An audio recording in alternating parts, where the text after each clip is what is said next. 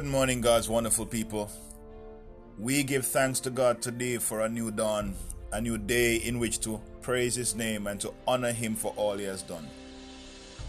We give thanks to Him that He have considered us worthy to give us another day to be on this earth to show forth His praise. To what end would God continue our lives? To what end would God continue our existence? Other than to bring glory and honor to His name. He created us for this reason. He created the world for this reason to bring glory and honor to His name, to show forth His praise, and to make His praise glorious. And that is our duty, and the whole duty of man that is to praise and to worship God. We must spend our days praising God, especially to the next generation, to all who are around us, to praise Him from now to the end of our days. I don't think nobody makes pudding as good as my great grandmother. Because that was one of my one of my favorite food. It's almost like whenever there's pudding, I want nothing else. Just want pudding. Because there's I mean, I've never tasted pudding so good than hers. I mean, others have come close, but there's none like my great grandmother's pudding. One of the thing about her pudding is is is when it's being prepared. When she's preparing that pudding, there are a whole lot of different ingredients that she'd put in there. And the way she put those in, the smell of it while she's mixing it is even more tasty or pleasing than even the taste. This just the smell of it just make you know this is gonna taste good. So her mixing those ingredients together, uh, it's it's it's something I always pay attention to. And I'm always most time with her when she's preparing it. And one of the things that I always remember about her preparing those ingredients for a pudding is my inquisitiveness in investigating each ingredient because I wanted to find out what made her pudding taste so good. So in my little head, I was thinking that it was one of these ingredients that make it taste so good and smell so good. So I would take a little of the rose and almond and I would taste it. I would take a little of the vanilla and I'd taste it. I'd taste every part of what she's putting in that pudding. And as I tasted each ingredient, I mean, some were just uh, bitter, harsh. Some were just not, I can't describe some of the taste, but there were some weird taste and some sort of sweet, especially the sugar. And all these other little things that would have been, you know, part of the mix. Tasted nice but some were not so tasty at all.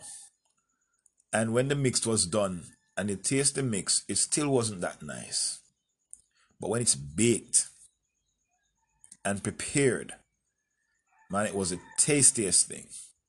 Now, my grandmother's pudding always remind me of so many of the things in scripture. When I read these things, it always bring my mind back to my grandmother's pudding. So here we're studying Galatians chapter 5 as we are looking at 13 to 26, and as we are looking at this passage of scripture, I come across a whole lot of things and uh, some words that would have brought my mind back to my grandmother's pudding. But this one that we're considering today, this word temperance, it brings me back to my grandmother's pudding because of what temperance means. So we're going to look at this word temperance and we're going to see what it brings to mind as we contemplate this concept of temperance. We are looking at the fruit of the Spirit, which is love and is manifested through joy, peace, long suffering, gentleness, goodness, faith, meekness, and temperance. And these are the manifestations of the fruit of the Spirit, which is love. So we're going to consider temperance today. Paul here, uh, I should say rather, the Holy Spirit here through Paul has given us here some principles by which we have, to, we to live our Christian life. And as we are talking about battle engagement, these principles and these qualities, as we possess them, it will enable us to fight this war and to win this battle, to win this war ultimately. So temperance, what does temperance mean? And what does it what, what is what is temperance?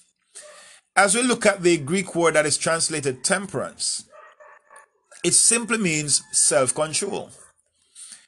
This word simply means self control. In Acts 24 and verse 25, it says, And as he reasoned of righteousness, temperance, and judgment to come, Felix trembled and answered, Go thy way for this time. When I have a convenient season, I will call for thee. In other words, Felix was telling Paul, I don't want to hear no more. I, I, that's enough. Go your way. I'll call you when I'm ready for you again. So it was too much for him to, to really swallow. And I mean, it was, it was pricking at his heart. But here Paul presented to him a reasoning concerning righteousness, temperance. That's the same word temperance used there in that passage. And so we see that temperance is something that is a major theme in Paul's writings. Major because it occupies prominent positions in his teaching, because self control, as this word mean is something that is primary to us living our lives to pleasing God. We must exercise self control. Absent self control, we cannot live or walk this Christian life.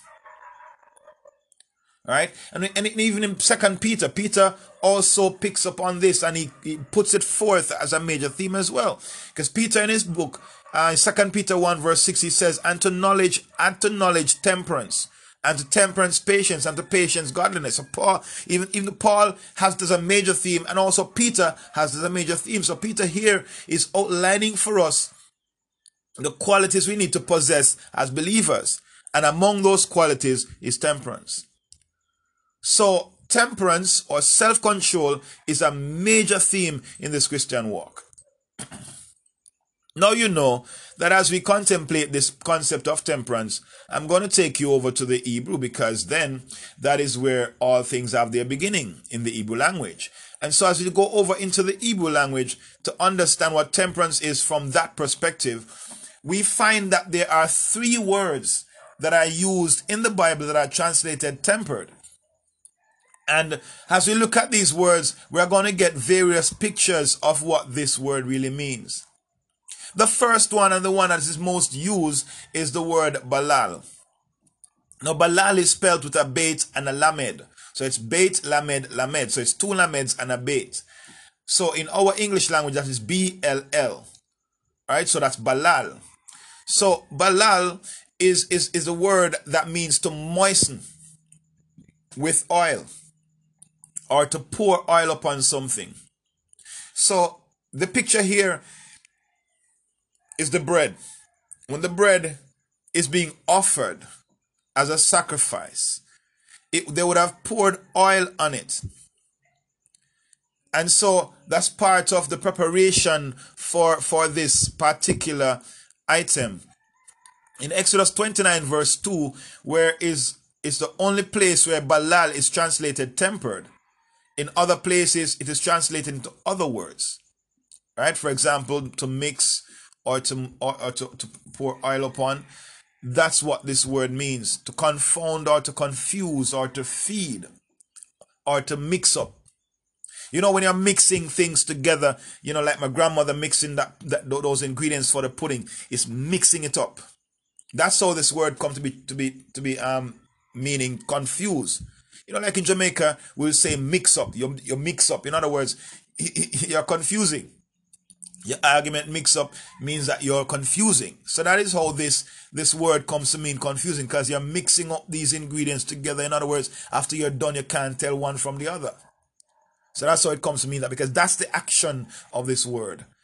Pouring oil upon something or pouring oil into a mix and mixing it in. That is a picture activity of this word. And the only place it's translated tempered is in Exodus 29 verse 2 where it says, and unleavened bread, and cakes unleavened, tempered with oil, and wafers unleavened, anointed with oil. Of wheaten flour shalt thou make them. So this is specifying um, a particular sacrifice that they are supposed to bring before the Lord. And God says you must temper it with oil. All right. So this word here means to that, that, that, that means to temper, means to moisten with or to pour oil upon. So when you pour the oil into the mix, you're mixing the oil in. In other words, you are bringing the whole mix to one consistency. a single a single consistency. In other words, when you're done, you can't see the oil separate from the other ingredients because you have mixed it in. And when you bake that bread and you pour the oil upon the bread, when you're done, the oil would have seeped through the entire bread and you can't now separate the oil from the bread literally. It may be through scientific means or, or, or, or, experimentation or what processes to separate them. But when you look at it, you're seeing a, a bread that is oiled. And it make it gets a different texture, it gets a different feel because the oil would have permeated the entire bread.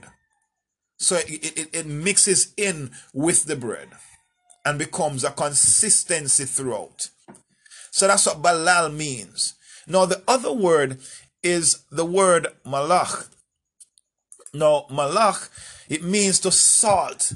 Means you're salting something, to be salted, to rub salt into something. So you know when, I, when, I'm, making the, the same mix, you put a little salt in there, you mix the salt in. So you salt it. Or after you've gotten your meal, you take a little salt sprinkler and you sprinkle salt over your food to really give it a little flavor. That's what this word means, to salt with, or to rub with salt, or to pour salt water in or upon. That's what that word malach means.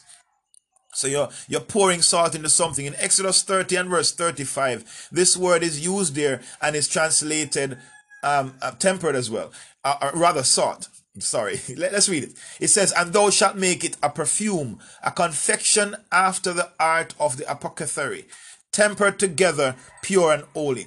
So there, the word is translated tempered. So this word malach, which is translated tempered, it means to salt something or to pour salt upon or to make it salt. And so here it starts out by saying, and thou shalt make it a perfume, a confection after the art of the apothecary, tempered together, pure and holy. So it's talking about salting something. All right. And that's what it means to rub with salt, with, with, with, with salt water. And so that's what the, the, action of this word actually means. The next word that is translated tempered in, in, the, in, in the Hebrew Bible or in the Old Testament is the word rasas. And rasas means to splash with or to spray something upon.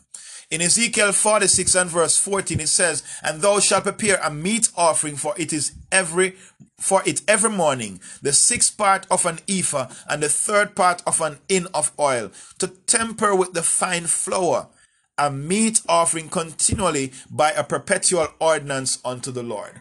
So here the word is saying to temper with fine flour. So it means you're going to sprinkle the flour upon it or splash the flour over it. So that's what this word means. You got to splash the flour over that offering, the meat offering. That's what it means to temper it with fine flour. So this word temper, in this context of these words, is speaking to making something uh, or mixing something into the ingredients together, mixing all the ingredients together to make one consistency throughout. When I think of that, when I think of that, this is what brings me back to my grandmother's pudding and preparing that pudding. Because as you do that to the mix, you are building one consistency. In other words, you are exhibiting or preparing these ingredients in a controlled way so that it becomes one consistency. In other words, you don't have one more than the other. It is, it is controlled in that you're putting a certain amount of each ingredient. And when you're done, it gives you one consistency. And here, these, these three words give that idea and that connotation of mixing things together and bringing things together into one consistency or controlling things in a way by putting a certain amount of each ingredient in. Here is where we get this understanding that we are supposed to be of a consistency when it comes to living for God. And you can't maintain or produce consistency without self control. Because as you're putting those ingredients in, you can't just dash them in like that. You can't just throw them in like that. You have to put in a certain amount, and there's a particular way you add each ingredient. That speaks to having a controlled environment or a controlled behavior in doing this. It is not just, you know, arbitrarily throwing things into a pan in varying amounts. You will not get the taste that you're looking for. In order for that pudding to come out with the proper and, and, and well, I mean, good taste and, and, and, and taste that, that it comes out with, the ingredients has to be put in in a controlled way. It's a certain amount of each measured so each of these ingredients are measured as they are put in.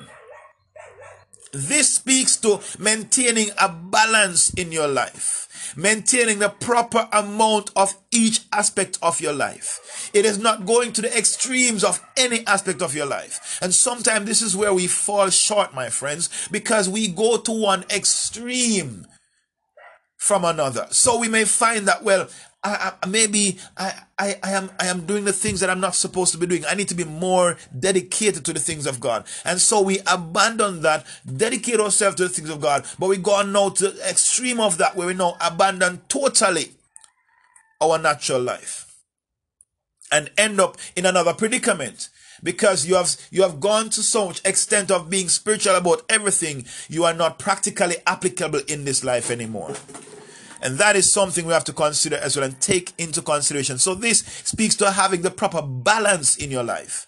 Proper balance, the proper balance of things in your life. You can't go to the extreme of anything. You must be balanced in how you live, in how you operate, in how you manifest God. So here, my friends, we have to understand when we talk about temperance, we are talking about self control, controlling your output, controlling your input. You see, the only way you can control your output is to control the input. The only way you can control the taste of the pudding is to control the ingredients. That is how you control the taste of the pudding. You can do nothing about the taste after you have baked it. But you can do something about the taste at the point of adding the ingredients and putting them together. So if after you've done the cake don't taste the way you want it to, then you've got to go back to making a new mix to make a new cake. So the only way to control the outputs of your life is by controlling the inputs. The output of your life is directly correlates to the input. It's a result of the inputs that you have placed within. This is why Jesus says it is not what goes in that defile you, but what comes out. But he also says that out of the abundance of the heart, the mouth speaks. And so therefore what comes out is as a result of what is within. And what is within, within is as a result of what has been placed in, of what has been taken in. So the inputs of your life is how you will control the outputs. Because it's the outputs that really determine and define your results that you get. We know that when Christ spoke those words, he was speaking rather that it's not the food you eat that defiles you, it is what you put out from your heart that defiles you. So in essence, he was using this connotation, but in any way, it also depicts that it is what you put out that defiles you. It is what comes out of your heart. It's not what you take in that defiles you. But we have to also understand, dear friends, that because he says it's out of the abundance of the heart the mouth speaks, what is in your heart is the sum total of what you have taken in.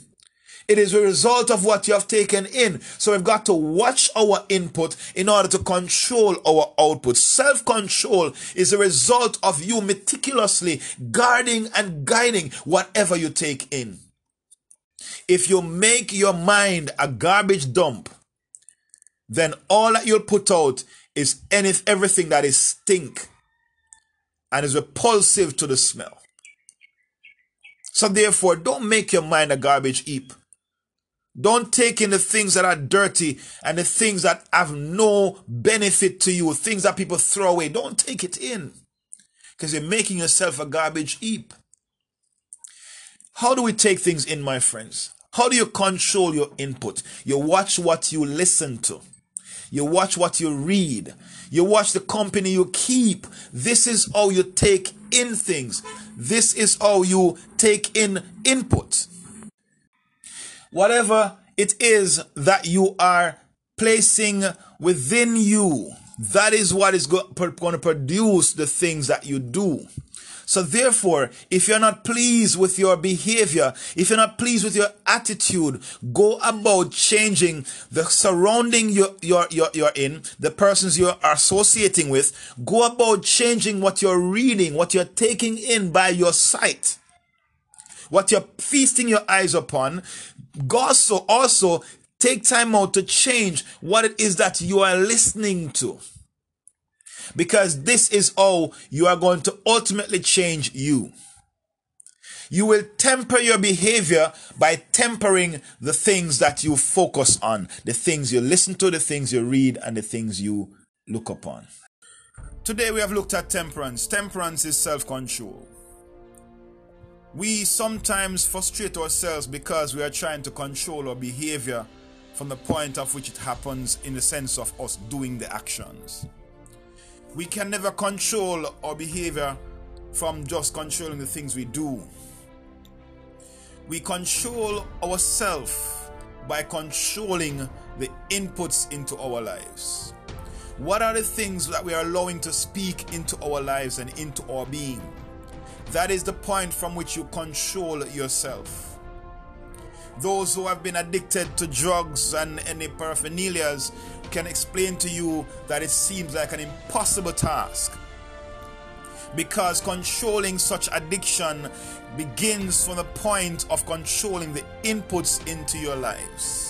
Your association, the things you feast your eyes upon, and the things you feast your ears upon, the things you listen to, the things you look upon. That is the videos, the movies, uh, things you're looking at, the things you read. These are the points on which you control yourself.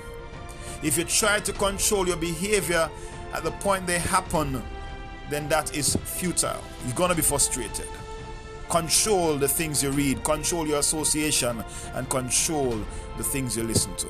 And that will assist you in controlling yourself. Then you'll be able to control yourself. Father, we thank you today for your goodness, your love, your mercies. Thank you, O God, for your Holy Spirit through whom we can exercise temperance by controlling the impulse. Help us to focus on the things that are important, to focus on you, to focus on your word, and planting the seed of your word into our hearts daily. And sowing, oh God, the seed of your words through our hearing daily through our eyes and through our ears, so that God, the seeds of your word will germinate and produce fruit unto righteousness. We give you thanks and we give you praise. In Jesus' name, amen. Have a great day, my friends, and do remember that God loves you, and I do too.